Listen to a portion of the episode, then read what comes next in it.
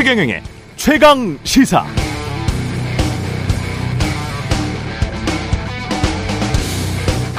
네, 지난 일주일 여러 면에서 상황이 더 악화됐습니다. 원화 가치는 더 떨어졌고 주가도 더 떨어졌고 러시아와 서방의 갈등은 더 격화됐고 정치권은 대통령 발언 때문에 아직도 시끄럽습니다.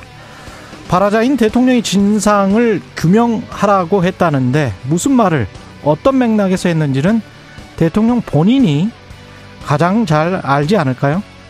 한 발이 아니라 5만 보쯤 양보해도 비속어를 쓴 것은 사실 아닙니까? 또 그런 발언이 없었다고 해도 그게 잘된 외교였습니까? 영국 뉴욕 순방 며칠 전부터 국내 언론에는 이미 한미 한일 정상회담이 다 공식 예정되어 있는 것처럼 말하지 않았었나요? 그런데 일본 총리는 찾아가서 겨우 만나고 미국 대통령과는 48조 만났잖아요.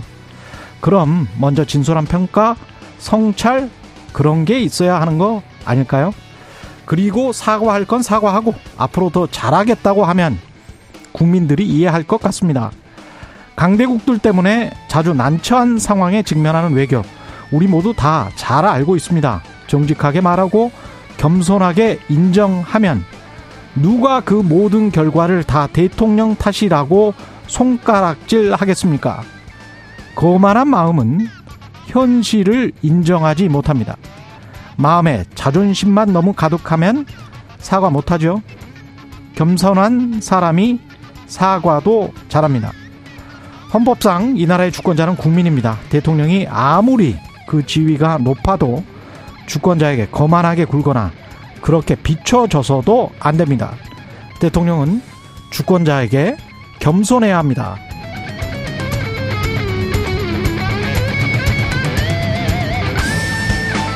네, 안녕하십니까. 10월 3일 세상에 이익이 되는 방송 최경령의 최강시사 출발합니다. 저는 KBS 최경령 기자고요. 최경령의 최강시사 유튜브에 검색하시면 실시간 방송 보실 수 있습니다. 문자 참여는 짧은 문자 50원, 기문자 100원이 드는 샵9730 또는 유튜브 무료 콩 어플 많은 이용 부탁드리고요. 오늘 최강시사 경제사회노동위원회에 새로 위원장으로 임명된 김문수 위원장 만나보고요. 이어서 박지원 전 국정원장과 이슈로 떠오른 정치 현안들 분석합니다. 경제합시다는 한국의 세계 국채지수 관찰 대상국 등재 의미, 그다음에 FIMA repo 금리 관련해서도 김영익 교수와 좀 짚어보겠습니다.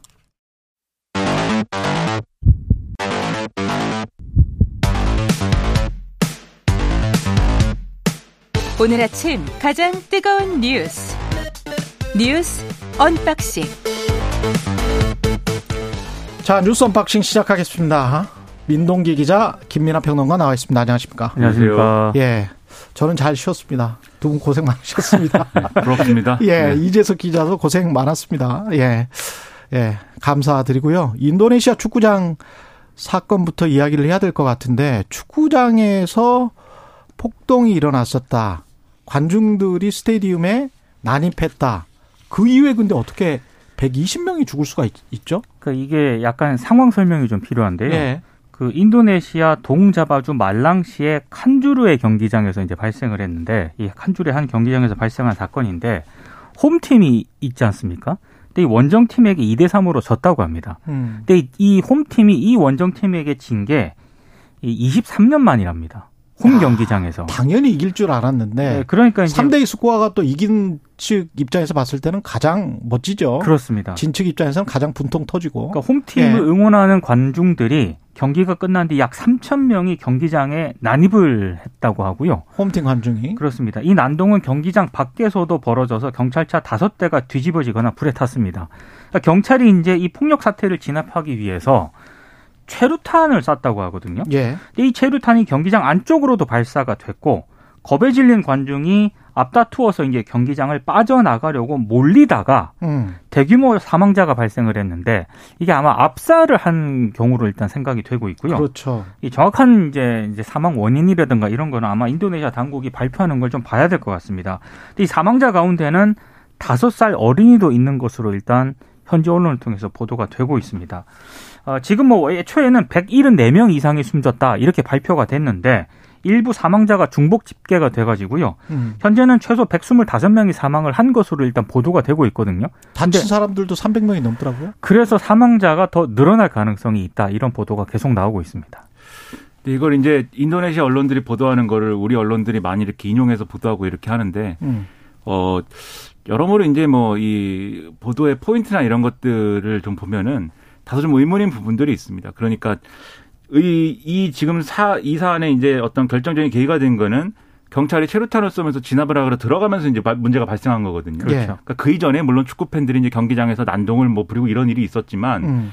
그게 이제 질서 유지나 이런 차원에서 어 경찰이든지 아니면 뭐 어, 관계자들이든지 정리를 하는 것이 필요했던 건데 체류탄 사용까지 하게 되면 당연히 사람들이 도망을 가죠. 체류탄이라는 건 어쨌든 물리적인 고통을 안기는 것이기 때문에. 음. 그런데 경기장에 이제 빠져나가는 어떤 그런 출구나 이런 건 제한적일 수밖에 없고 거기서 이제 압사 사고가 많이 일어난 것이기 때문에 만약에 우리나라에서 이런 일이 일어났으면은 경찰 대응이 너무 이제 과잉됐기 때문에 일어난 참사이다 이런 얘기를 많이 했을 것 같아요. 음. 근데 지금 이제 인도네시아 언론을 뭐 이렇게 인용 보도하는 우리 언론의 어떤 포인트는 그런 차원보다는 뭐 다소 이제 남농 쪽에 그렇죠. 뭐 너무 이제 인도네시아 축구 팬들은 좀 극성스럽다라든지 음. 실제 이제 그런 측면이 있다고는 하는데 어 그런 거에 좀 포인트를 맞추고 있어서 좀 이거는 좀 이런 종합적으로 봐야 될 필요가 있지 않느냐. 그리고 인도네시아 정부도 별로 경찰 대응이나 뭐 이런 거에 대해서 문제 제기를 하는 게 아니고 예. 축구장에 너무 과잉 수용돼 있었다. 음. 정원 이상으로.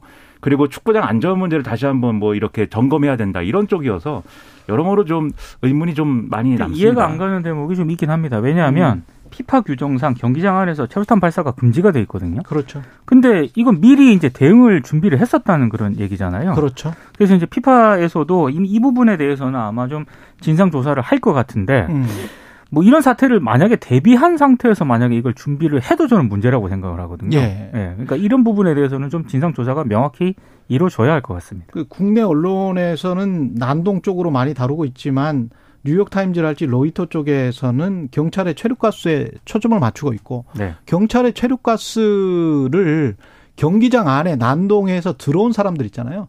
난입해서 들어온 그 관객들에게 체류탄을 쏜 게 아니고 아까 경기장 안으로 썼다 그랬잖아요. 맞습니다. 그래서 미국의 그 언론들을 보니까 스탠드에다 경기장 스탠드죠. 그러니까 경기장 내에 스테디움 내에서 앉아 있던 사람들에게 쐈다는 거예요. 그래서 인도네시아 정부 발표대로 지금 한 관, 관객석이 3만 8천 정도 수용이 된대요. 네. 근데 조금 더 팔렸어. 한 5천 개에서 한 만 개 정도 팔린 거예요. 그러면 좌석보다 훨씬 더 서 있던 사람들이 많았고 다섯 살 아이들까지 있었던 걸 그렇죠. 보면은 전반적으로 출구가 제한된 상황에서 아까 스탠드에다 왜 쏩니까?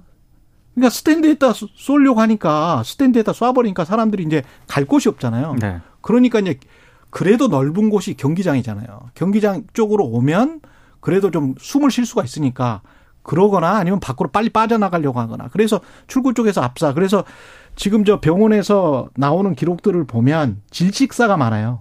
음. 산소 부족 질식사가 많아. 그러면 이거는 체류가스의 영향이라는 것이고 그렇죠. 체류가스를 남발했다는 거잖아요. 그러면 이건 경찰의 과잉 진압이 분명한 것이죠. 실제로 예. 그 인도네시아 언론 보도 인용이긴 합니다만 경찰이 두 명이 숨졌다고 경찰이 일단 발표를 했거든요. 인도네시아 경찰이 그런 것도 한 요인이 된 것 같습니다. 음. 무리한 어떤 진압, 강경 진압의 한 요인이 된 게 아닌가 싶습니다. 예. 그리고 6개월 연속 지금 무역 적자 소식이 있습니다. 수출. 지난달 37억 달러가 넘는 무역 적자가 발생을 했습니다. 방금 말씀하신 것처럼 97년 IMF 외환 위기 이후에 처음으로 6개월 연속 무역 수지 적자를 기록을 했거든요.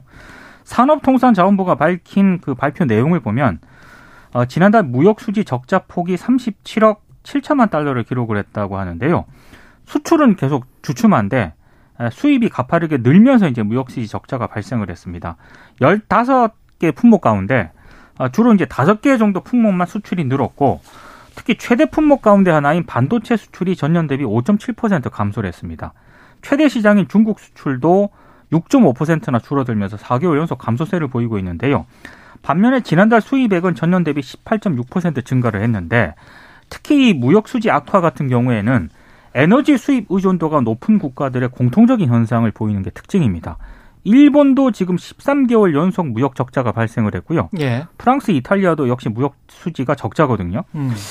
어, 우리 같은 경우에도 지금 음, 계속해서 지금 적자가 발생을 하고 있는데 어, 지금 일부 언론들의 보도를 보니까 문제는 수출이 점점 둔화하고 있다는 점을 가장 우려를 하고 있습니다. 그러니까 정부 같은 경우에는 에너지 가격만 안정이 되면 무역 수지가 흑자 기조로 전환할 수 있다. 이렇게 이제 설명을 하고는 있는데 수출이 계속 둔화하고 있다라고 하는 거는 이 정부의 설명과는 좀 다르게 전개가 될 가능성도 있다. 이런 점을 가장 우려하고 음, 있는 것 같습니다. 그렇죠. 예. 그러니까 지금 상황이 뭐이 수치들만 놓고 보면은 여러모로 이제 걱정스러울 수밖에 없죠. 수출이 소폭 증가하긴 했지만 이 증가분 자체가 이제 줄어들고 있는 현상이 계속 이어지고 있는 거고 반면 말씀하신 대로 이제 수입액은 에너지 가격이나 이런 것들이 올라갔기 때문에 수입액은 큰 폭으로 늘었고 그래서 그렇죠. 이제 무역수지 악화되는 이런 상황이 이제 발생을 한 건데 근데 어 이게 지역별로 봐도 그렇고 품목별로 봐도 그렇고 앞으로 좀 단단히 준비를 해야 된다. 각오를 해야 된다. 이런 생각이 좀 듭니다. 품목별로 보면은 지금 그동안 어쨌든 효자 상품이다 이렇게 얘기했던 반도체 수출이나 이런 거 확 꺾인 거지 않습니까? 예. 그리고 그게 이제 뭐 반도체라는 산업이 가지고 있는 뭐 사이클의 영향도 있겠지만 전 세계적인 글로벌 경기 영향도 있는 것이기 때문에 단기간에 뭐 이걸 뭐 극복할 뭐 이런 게 나오진 않을 것 같고 음. 지역별로 봐도 우리가 시장이 큰 데가 이제 미국, 유럽연합, 중국 이렇게 될 텐데 미국의 경우에는 수출이 좀 늘었는데 중국이랑 유럽연합의 경우에는 이 감소세 확연한 것이고 이 감소세가 예를 들면 유럽의 경우에는 우크라이나 전쟁의 영향, 중국의 경우에는 지금 상황에서 내수 위축 이런 게 같이 작용한 거여서 이것도 단기간에 뭐 극복할 수 있는 문제가 아니지 않습니까? 그렇죠. 그런 상황을 종합을 해보면은 어 이게 6개월 실제 이 무역 수지 적자 이어진 것이 어 지금 25년 만에 처음이다라고 하지만 앞으로 더 이 연장될 수 있는 거잖아요. 음. 거기다가 아까 말씀하신 대로 이런 전반 전반적인 영향 속에서 증시도 하락하고 환율 문제도 악화되고 물가 상황 우리나라 내의 물가 상황도 안정되기가 어렵고 그럼 이것을 어떻게 빠져나가야 되겠느냐. 굉장히 큰 각오가 필요한 음. 상황이 아닌가 합니다. 근데 무역 수지가 대규모 흑자가 나는 것도 꼭 그렇게 좋은 것은 아니다라는 이야기를 우리가 한참 무역 수지 흑자가 났을 때 경제학자들이 이야기를 했었잖아요. 근데 네. 그 말이 사실은 맞는 것이고 음. 플러스 마이너스 0 정도 나도 아무 상관이 없습니다. 사실은 네. 성격이 중요한 거죠. 예, 성격이 내용이. 중요한 것이고. 근데 이 구조를 딱 두 가지를 지적하고 싶은 게 첫 번째는 이 전부터 중국의 경쟁력이 너무 좋아졌어요. 음. 그래서 어지간한 상품들 뭐 반도체 아주 고급 반도체를 음. 빼고는 중국과의 가격 경쟁력이랄지 상품의 경쟁력이 지속적으로 떨어지고 있었다. 지난 20년 동안. 그것이 갖고 있는 구조적인 함의. 두 번째는 블락화된 경제에서 미국이 저렇게 푸시를 하면 우리는 매출의 반이 줄어드는 거예요. 그렇죠. 쉽게 말해서. 그래서 앞으로 20년, 30년 동안 지금 당장은 아니지만 조금 조금씩 매출이 줄어들어서 세계 시장의 절반을 포기하고 가야 되는 쪽으로 구조화된다면 그걸 걱정을 해야 되는 것이고 이 두 가지 문제를 구조적으로 잘 풀 수 있는 그런 어떤 지혜가 정부는 필요하다. 예, 그런 말씀을 드립니다. 아, 세 번째는 감사원이 문재인 전 대통령의 서면 조사를 통보했는데 이게 서해 공무원 맞습니다. 사건이죠. 서해 예. 공무원 피사 사건과 관련해서 서면 조사를 통보를 했는데요. 그러니까 한마디로 문재인 전 대통령이 어떤 보고를 받고 어떤 지시를 했는가 이걸 이제 파악하겠다는 것으로 보이는데 일단 문 전 대통령 측에서는 감사원에 굉장히 불쾌감을 표시하면서 조사를 일단 거부한 것으로 확인이 되고 있습니다. 근데 감사원이 지난 7월부터 이 본감사에 착수를 한 그런 상황이고요. 아홉 개 기관이 대상이었는데 지난달에 해당 기관에 대한 감사를 대부분 마쳤거든요. 근데 이제 서면 조사를 이제 하겠다라고 한 것을 보니까 문재인 정부 수뇌부에 대한 조사를 이제 본격적으로 하겠다 이걸 밝힌 것으로 일단 보입니다. 특히 뭐 서훈 전 청와대 국가안보실장이라든가 박지원 전 국정원장 등에 대해서도 출석 조사를 요구했는데 거부당한 그런 상태거든요. 일단 박성준 더불어민주당 대변인은 정치 보복의 타겟이 문 전 대통령님이 명확해졌다라고 강하게 반발을 하고 있고 민주당은 오늘 국회에서 감사원 조치를 규탄하는 기자회견을 할 예정인데 일단 국민의힘 쪽에서는 진실을 밝히기 위한 감사원의 모든 노력을 존중한다 이런 입장을 내놓았습니다. 음. 일단 두 가지 쟁점이 있을 수 있을 것 같은데 첫 번째로는 전직 대통령이지 않습니까? 예. 그러니까 지금 공무원 신분, 현직 공무원 신분은 아닌 거예요.